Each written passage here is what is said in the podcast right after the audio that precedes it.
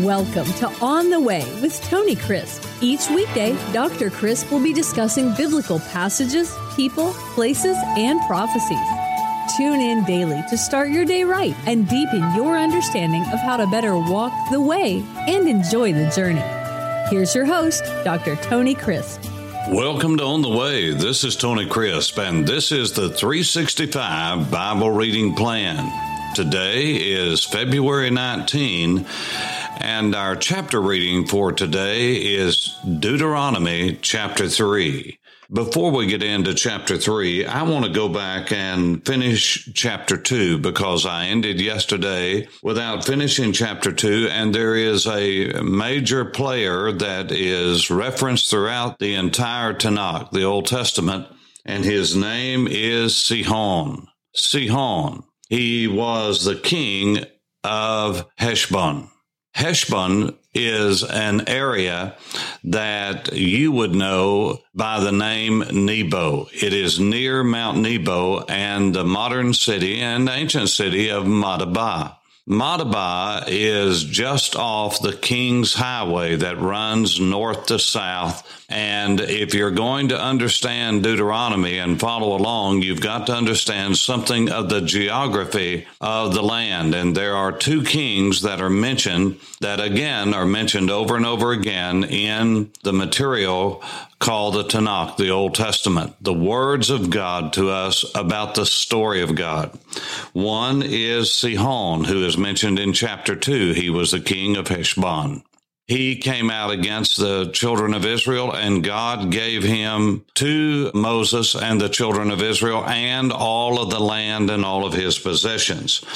They continued their journey north as Moses recounts this, and when they get into chapter 3, Remember, there are no chapter headings here. This is just a narrative, a historical account of what took place, but there is a divide. But what Moses is doing is telling about how the land was conquered east of the Jordan River and the allotments that were given to the tribes because of God's great mercy and grace in giving them victory over the enemies that had come out to destroy them and to fight them.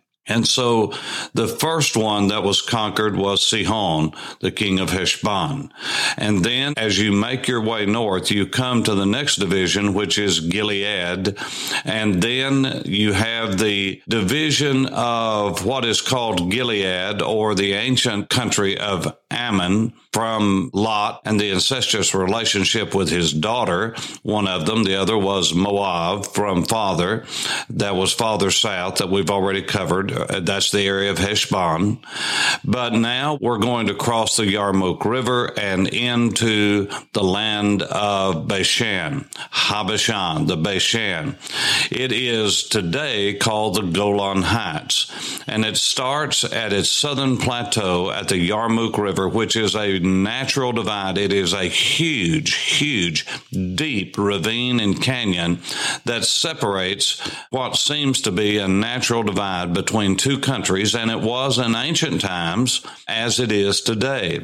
Today, it is the separation between Jordan and Israel, and then between Syria and Jordan and Israel. And as you divide and go north, the Bashan, as it is called, and Amos said it was great pasture land, and even called the women the cows of Bashan because of the extravagance of their lifestyle. And if you were a cow and you lived on the Bashan, on the Golan Heights, as it is called today, you had a lot of pasture land.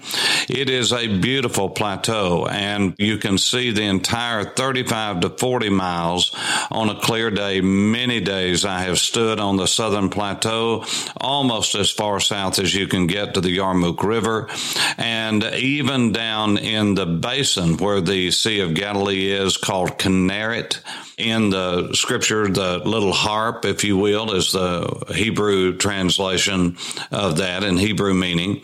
But I have stood even in the plateau and looked up the great Syrian African rift and have seen Mount Hermon, 9,200 feet above sea level. That is the end of that Golan Heights area, or it would have been the border of the Bashan and with Syria today and then. This is an incredible piece of real estate. And all of this was given as part of the inheritance all the way to the Euphrates River, over to the sea in Lebanon.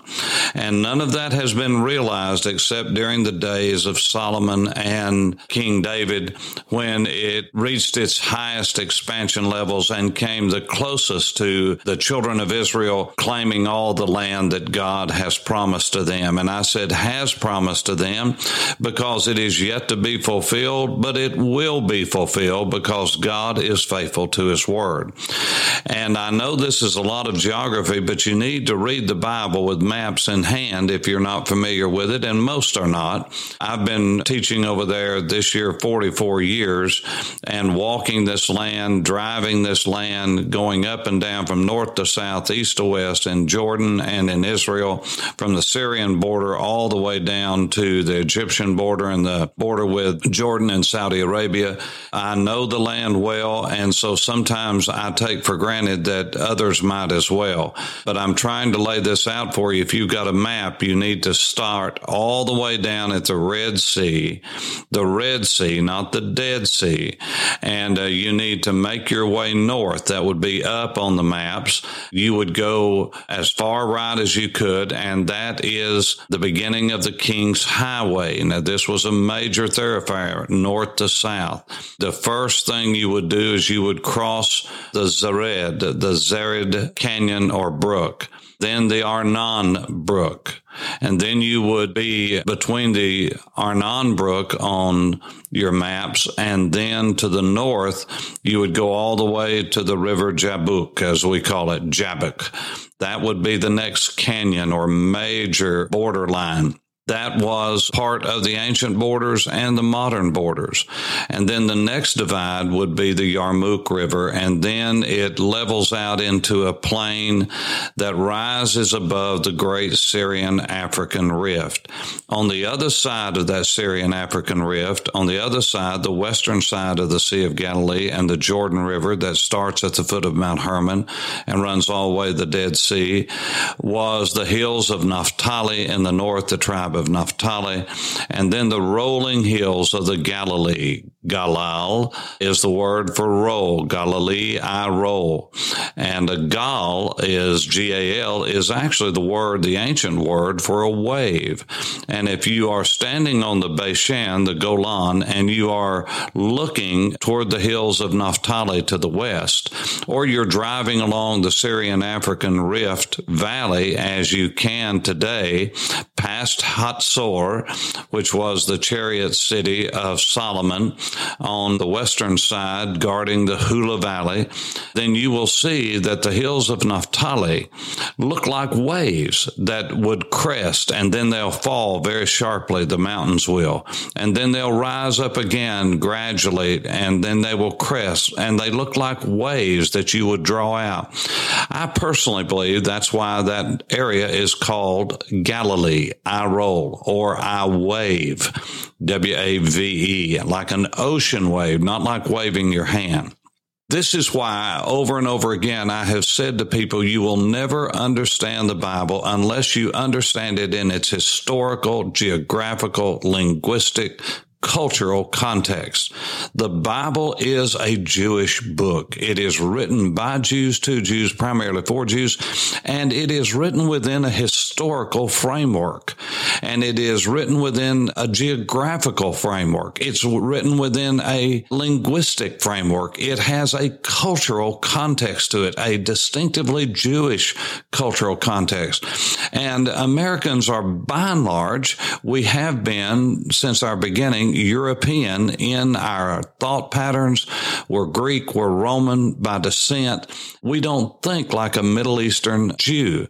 Because of that, we have these skewed ideas about how things are done. And what I'm trying to do is get the Church of Jesus in America and in the West and Europe back to its Judaic Hebraic roots, because then and only then will we understand the Bible in its context. And it affects everything we do. from how we establish the government of our churches to how we carry out the mission of our churches. We are way, way, way overboard in some areas. And heresy, it turns out, is nothing more than truth out of balance. You see, the most damnable heresy are those that contain 90% truth. There are many things that are half truths, a lot of truth, but it needs to be truth if it's going to be something that we're going to base our lives upon and something that we're going to base our eternity on and something we're going to base our churches and how we operate. This is true in every aspect. And so what I'm trying to do is lay out for you a geographical grid because geography is important to God. The land of the Bible is inexorably linked you cannot exorcise them. You cannot cast out one and the other. The land and the people are inexorably linked because the promises of God to Abraham concerned a people, a nation in a particular land. This is why historically the Uganda plan that was proposed to Theodore Herzl by the British that during the days after World War I that they would give the British and the World Zionist Congress after it had been formed in the late 1800s, early 1900s in the meetings, they presented to Theodore Herzl who is called the modern father of Zionism, when the great movement started back to Israel, they proposed to give him, because the British controlled most of Africa at that time, at least one of the European powers that did, and they owned the area which is now called Uganda, and they offered that beautiful land there to the Jews, and Herzl was going to take it. But the World Zionist Congress rejected it. Why? Because you cannot separate the nation of Israel from the land of Israel. This is critical.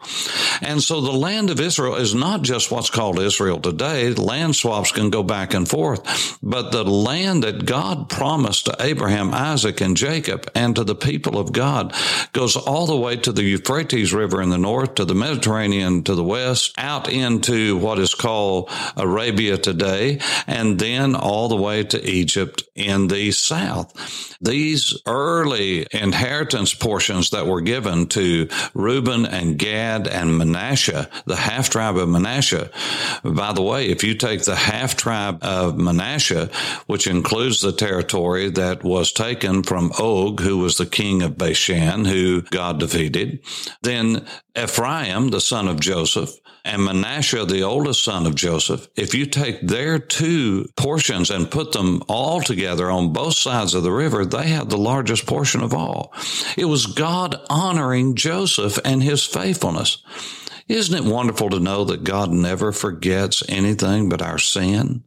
And that doesn't mean he gets cosmic amnesia. It just means that God no longer lets that have sway over us, but God remembers the good things. And what Joseph did in his faithfulness, God remembers and God honors. And I'll tell you, that's an encouragement to me. I hope it is to you as we make our way through Deuteronomy and we see these portions that are given. And Moses, in the end of chapter three, tells about how he is forbidden, how he begged God, asked God over and over again. And God finally said, It's enough. Moses, you're not going into the promised land. Well, we know Moses is with the Lord because he appeared to the Lord Jesus with his friend Elijah who lived hundreds of years later, they were acquainted and they are acquainted and they met with the Lord Jesus on the Mount of Transfiguration up in this northern area that I'm talking about of the Golan in the area of Mount Hermon. And they talked with Jesus about his exodus, about his exodus. The King James and others says about his death or his decease. No, it was about his exodus. It was his way out back to heaven through death. You see, that's what death is for the child of God. It's our exodus from this body of bondage to a brand new, wonderful existence with God and a glorified body that's awaiting us. For On the Way, this is Tony Crisp. Thanks for listening to On the Way with Tony Crisp. Tune in every weekday for information on biblical passages, people, places, and prophecies.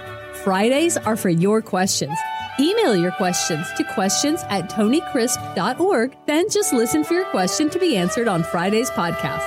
That's questions at tonycrisp.org. Thanks for listening and have a blessed day on the way.